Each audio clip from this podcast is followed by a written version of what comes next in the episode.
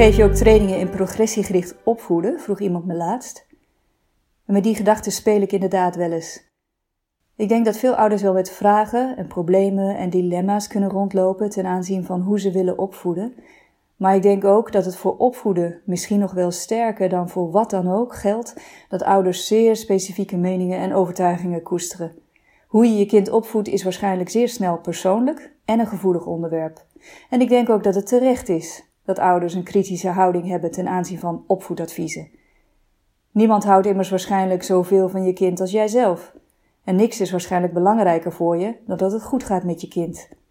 Een bescheiden houding past dan volgens mij vrijwel in elke situatie goed, maar zeker als het gaat over wat werkt bij opvoeden. Opvoedvoorschriften zijn volgens mij ook niet snel nuttig. Maar er zijn wel kennisbronnen die misschien interessant kunnen zijn voor ouders en op basis waarvan ze geïnspireerd kunnen worden om hun eigen opvoedkeuzes te maken. En in deze podcast ga ik in op één stukje kennis: het je kind helpen ontwikkelen van een authentiek zelfkompas. Het is je gedrag in lijn brengen met wat je echt belangrijk en waardevol vindt in je leven en met dat wat je echt interesseert. Dat is de definitie van een authentiek zelfkompas. Evie Esser schrijft in het boek Autonomy in Adolescent Development hoe ouders de ontwikkeling van zo'n authentiek zelfkompas in hun kinderen kunnen faciliteren. En op basis van zijn onderzoek komt hij tot zes dingen die ouders kunnen doen. En ik denk dat die zes dingen best behulpzaam kunnen zijn op het moment dat je zelf opvoedkeuzes te maken hebt. Het eerste wat je kunt doen om je kind te helpen een authentiek zelfkompas te ontwikkelen, is voorbeeldgedrag vertonen. Voorbeeldgedrag is heel effectief. Het kind ziet dan dat zijn ouder zelf keuzes maakt die in lijn liggen met wat die ouder zelf belangrijk en waardevol en interessant vindt. En het kind ziet ook dat het goed werkt voor de ouder om dit te doen. Een voorbeeld. Een vader vindt het heel belangrijk om tijd door te brengen met zijn eigen ouders en om zijn ouders te helpen met dingen die zij moeilijk vinden om te doen. En omdat hij dit zo belangrijk vindt, stapt hij heel regelmatig in de auto om naar zijn ouders te rijden, die ver weg wonen. Zijn kinderen merken dat hun vader dit graag doet en dat het hem voldoening geeft om zijn ouders te zien en om zijn ouders te helpen. Fysiek is hij misschien wel moe als hij na zo'n lange autorit weer thuis komt, maar mentaal doet zo'n bezoekje aan zijn ouders hem duidelijk goed en dat zien zijn kinderen.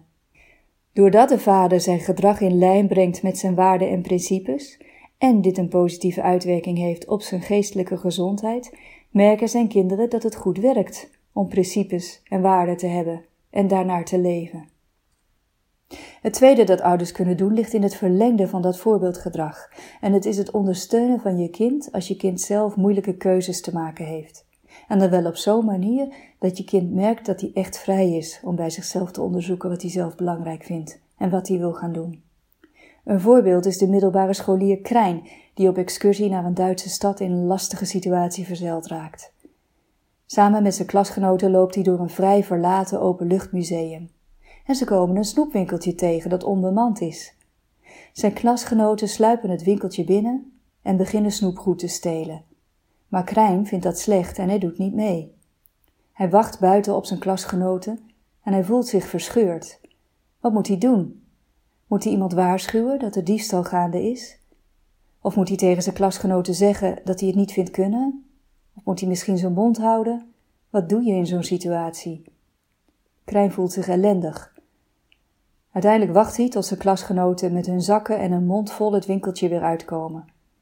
Maar de hele dag is voor hem verpest. S'avonds vertelt Krijn aan zijn ouders wat er is gebeurd. En zijn ouders luisteren aandachtig. Ze stellen hem vragen waarmee Krijn op zijn eigen keuzes van die dag kan reflecteren en waarmee hij een principe begint te formuleren voor hoe hij in dit soort situaties wil reageren. De progressiegerichte vragen die zijn ouders stellen zijn bijvoorbeeld: Waar ben je zelf het meest tevreden over als je kijkt naar hoe je hebt gereageerd? En wat is de reden dat je daar tevreden over bent? Hoe denk jij zelf over stelen? Wat is er belangrijk voor jou als je anderen ziet stelen? Wat was er moeilijk voor je in deze situatie? Is er iets wat je liever anders had gedaan? En zo ja, wat is dat? En wat is de reden dat je dat liever anders had gedaan? Het derde wat ouders kunnen doen om het kind te helpen een authentiek zelfkompas te ontwikkelen, is om het perspectief van hun kind te erkennen en te respecteren En dan vooral wanneer het kind een afwijkende mening heeft van de ouders.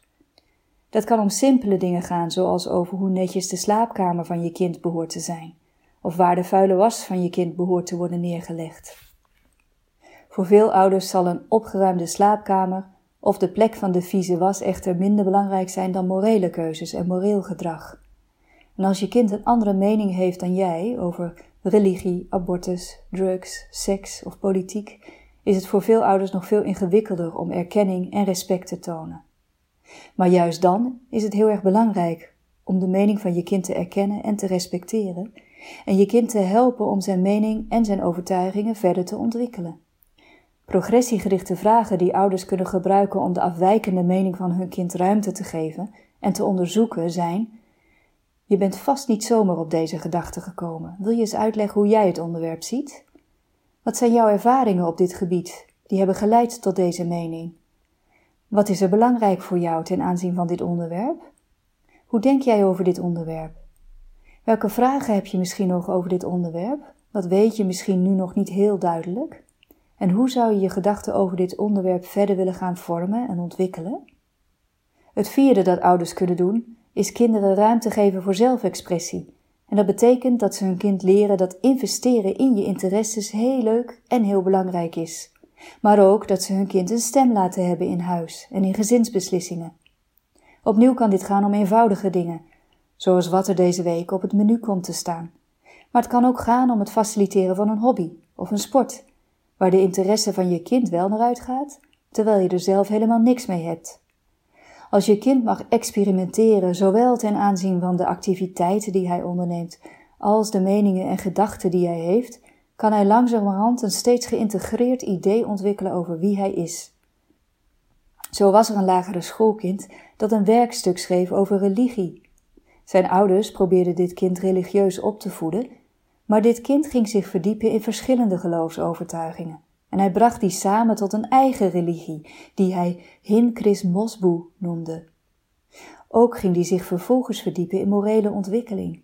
En dit proces van nadenken leidde in de loop van zes jaar tot atheïsme, terwijl zijn ouders gelovig waren. Natuurlijk hebben ouders zelf principes en ook verwachtingen ten aanzien van hun kinderen. En de vorige vier opvoedprincipes zijn dan ook niet bedoeld als vrijbrief voor kinderen om helemaal hun eigen gang te gaan. Wanneer alles mag en alles kan, dan kan een kind zich juist niet tot een autonoom functionerend persoon gaan ontwikkelen. Want autonomie kan alleen ontstaan binnen duidelijke kaders en verwachtingen. Chaos is wat er ontstaat wanneer er geen kaders en verwachtingen meer zijn.